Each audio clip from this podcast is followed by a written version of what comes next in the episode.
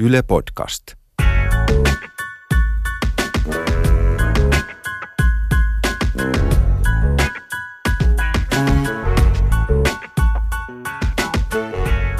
Suomesta käsin kun katsoo, niin mehän ei ihan ymmärretä toista kulttuuria ennen kuin me ollaan sen sisällä. Ollaan ihan lähellä Neuvostoliittoa oltu.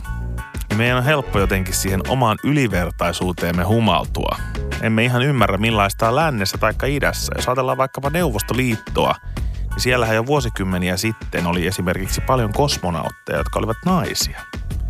Siellä käytiin kyllä avaruudessa jo alusta asti ja sieltä kun tultiin katsomaan Suomeen, niin oltiin ihan huuli pyöreänä, että tässäkö pisteessä nämä tasa-arvoasiat ovat täällä Suomessa, että 80-luvulla mies hankkii elannon ja nainen pyörittelee kynää tuolla pöydällä. Mä ostan tämän sun kosmonauttipointtis ja mä uskon, että siellä on ollut joukko-osastossa kyllä niin kuin erittäin napakkaa neitiä kautta rouvaa myös hommissa.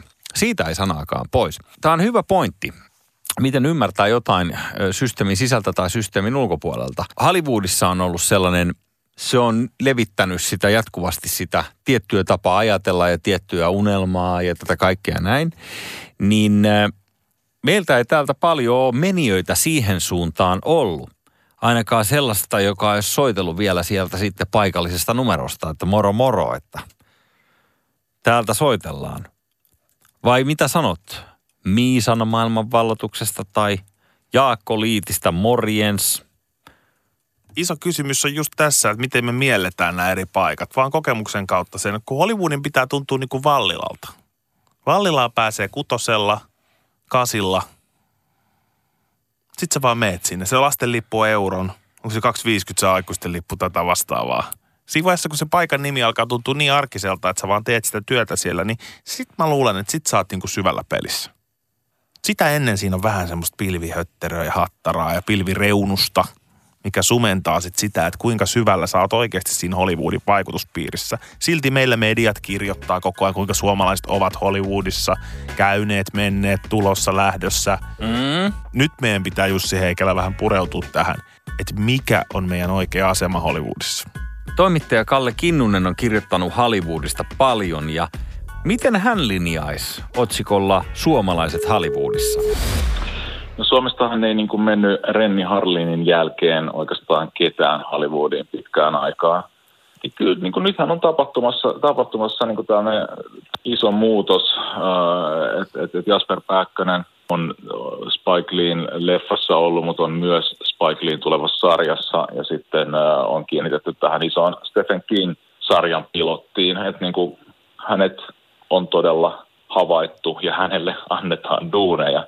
Että se on niinku totta. Domen Karukoski on ohjannut tämän Tolkien elokuvan, joka on eka suomalaisen Hollywoodissa ohjaama debyytti. Sitten Renny Harlinin, josta on kuitenkin yli 30 vuotta aikaa.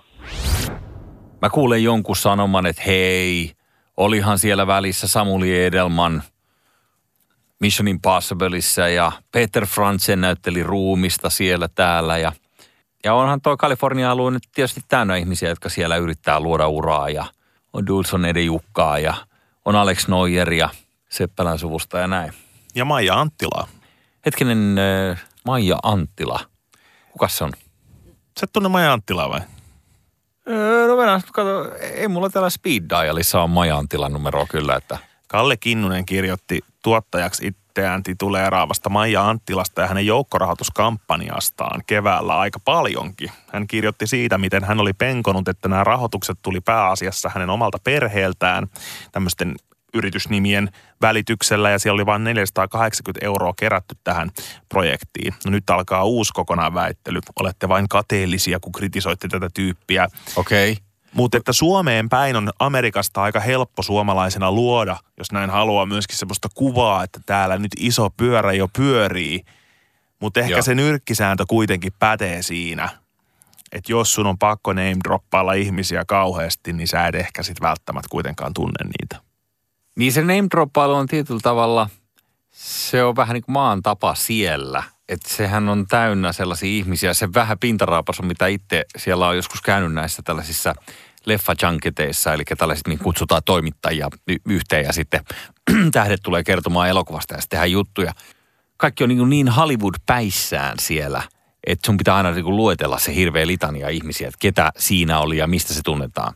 No siinä sä oot ihan oikeassa. Ja se liittyy myös siihen, että se tuntuu olevan semmoinen small talk-tapa myöskin ihan arjessa. Että se on helpompi siellä vaan kertoa yhdessä semmoista molempien tiedostamaa valhetta, että hello, I performed on the same stage as Nicki Minaj. Ai, sä olit Samerapis keikalla, okei. Mutta siis, että molemmat ymmärtää sen, että tässä on joku tämmöinen, mutta se antaa semmoista turvallista kontekstia, kun mä oon niin iso, että ollaan ainakin jotenkin samassa keinussa tässä keinumassa. Joo. Ja kuten kuulee puheista, niin me tarkastellaan aika etäältä näitä Amerikan uutisia, mutta Kalle Kinnunen on oikeastaan ihan pulssilla tässä leffaskenessä siinä, että kuinka paljon meitä suomalaisia tällä hetkellä nyt on ja missä rooleissa.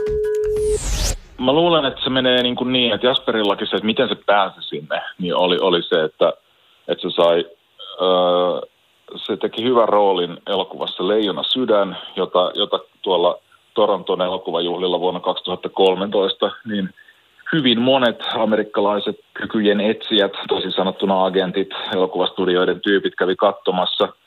Se johti siihen, että Jasper sai Viikingit sarjasta roolin, myös Peter Franzén sai, ja hän näytteli veljeksiä Leijona sydämessä, ja kas kummaa, heidät kiinnitettiin Viikingit-sarjaan veljeksiksi. Ja jos sen verran saa vielä lisätä tähän tohtori Kinnusen listaan, niin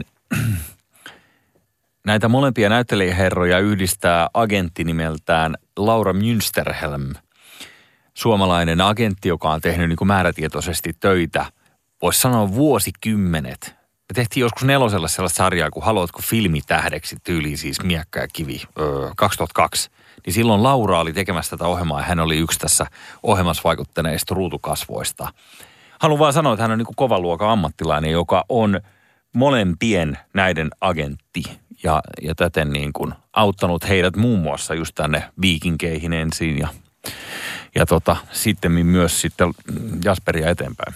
Ansaittu hatunnosto sinne ammattilaisten suuntaan. Se on meidän tapa Heikellä ja Särre, kun ne on viihteellä, niin ne ei jätä hattuun nostamatta. Mutta mua jää kiinnostaa noi ammattimaiset reitit, mitä kautta sit oikeasti pääsee sinne oikealle tutkalle, josta sut voidaan bongata Hollywoodin tekijäksi. Se tapahtuu silleen se maailmalle meneminen, että sä teet elokuvapuolella käytännössä, ja sä teet kotimaassa jonkun merkittävän roolin, mihin kiinnitetään maailmalla huomiota. Että sä meet sinne Los Angelesiin ja odotat, että alkaa tapahtua, niin siellä on aika kova kilpailu. Et se on hirveän hyvä systeemi, että meillä on tämmöinen 5,5 miljoonan asukkaan maa, jossa oikealla talentilla on ihan mahdollista päästä esille. Ja maa, jossa kaikki tuntee kaikki. Ja sitten kun sä täällä oot saanut sen jonkun hyvän jutun aikaan, niin sit on helpompi astua, kun kilpailla 1 tai 2 miljoonan muun tarjoilijan kanssa näyttelijän paikoista siellä Los Angelesissa. Ja totta, 2 miljoonan muun tarjoilijan kanssa. Siis tämähän on, nyt kun se linjaa noin, niin niinhän se menee. Ja tiedätkö, mitä mun täytyy mieltä, kun mä äsken kuuntelin niin mulle tuli sellainen tyhmä juttu, että mä oon ollut niin saamarin naivi, että mä oon jotenkin ajatellut aina, että jos Hollywoodissa haluaa breikata, niin sinne pitää fyysisesti mennä ja yrittää kiivetä sitä seinää ylöspäin, josta Ani Harva pääsee ylös. Niin sinne pitää vaan mennä ja yrittää itse sitä chanssiä. Että ei tullut mieleenkään todella, että voihan sen uran näinkin luoda. Joo. Ja varmasti kaikenlaisia yksittäisiä tähdenlentoja on ja menestystarinoita, että joku nyt sattui tekemään jotain, kaikki meni hyvin. Mutta musiikin puolella ja musiikin viennissä on aika samanlaiset lainalaisuudet loppujen lopuksi. Sun pitää mennä niitä tiettyjä reittejä pitkin, jos sä meet johonkin isolle markkinalle. Ne katsoo, että onko sun levyyhtiö, onko sul agentti, onko sul manageri, onko sul kustantaja, ketä ne tuntee, kenenkaan ne on. Että ylipäätään, että sä pääset semmoiselle tietylle tutkalle, niin aika usein sun pitää näitä virallisia reittejä pitkin sinne gameihin tulla. Auttaisikohan tästä yhtään se, että ehkä Yhdysvallat ei ole enää ihan niin ignorantti muun maailman suhteen kuin mitä se oli ehkä vielä 110 vuotta sitten tai parikymmentä vuotta sitten. Et kun olen kuullut huhuja, että Amerikoissakin katsotaan sisältöjä, siis jotain muunkielisiä sisältöjä tekstityksellä nykyään yhä suuremmissa määrin ja tuntuu, että ne haluaa ehkä avata vähän sitä maailmaa, että se ei ole enää niin, että hei, me tiedetään kaikista parhaiten itse, vaikka niinhän tietysti ajattelee edelleen, että ei kukaan niin kuin heidän vertaisensa, mitä tulee niin kuin viihdebisnekseen, että älkää nyt tulkoon urputtaa meille. Että se on ihan varma, mutta niin kuin, että onko siinä aavistus sitä, että tarkkaillaan myös muualle maailmaan ja olisiko se ehkä huomattu niin kuin näyttelijöissäkin, että sellainen tietynlainen eksotiikka liittyen, että kaikki ei vaan niin kuin näytä Brando Walshilta suoraan Beverly Hillsistä heränneenä, vaan että niissä on vähän niin kuin mix-uppia, niin sen takia kiikarit on niin kuin aika tarkasti ympäri maailmaa suunnattuna. Ihan varmasti näin. Koska se Leijona Sydän leffa, mikä on hyvä leffa, missä nämä tosiaan esittää tällaisia niin kuin natsiveljeksiä, nämä Franzén ja Pääkkönen, niin aika vaikea kuvitella, että joskus aikaisemmin niin sillä olisi päässyt ja saanut näytön paikan niin kansainväliseen suurtuotantoon, että sä oot ollut hyvässä suomalaisessa leffassa.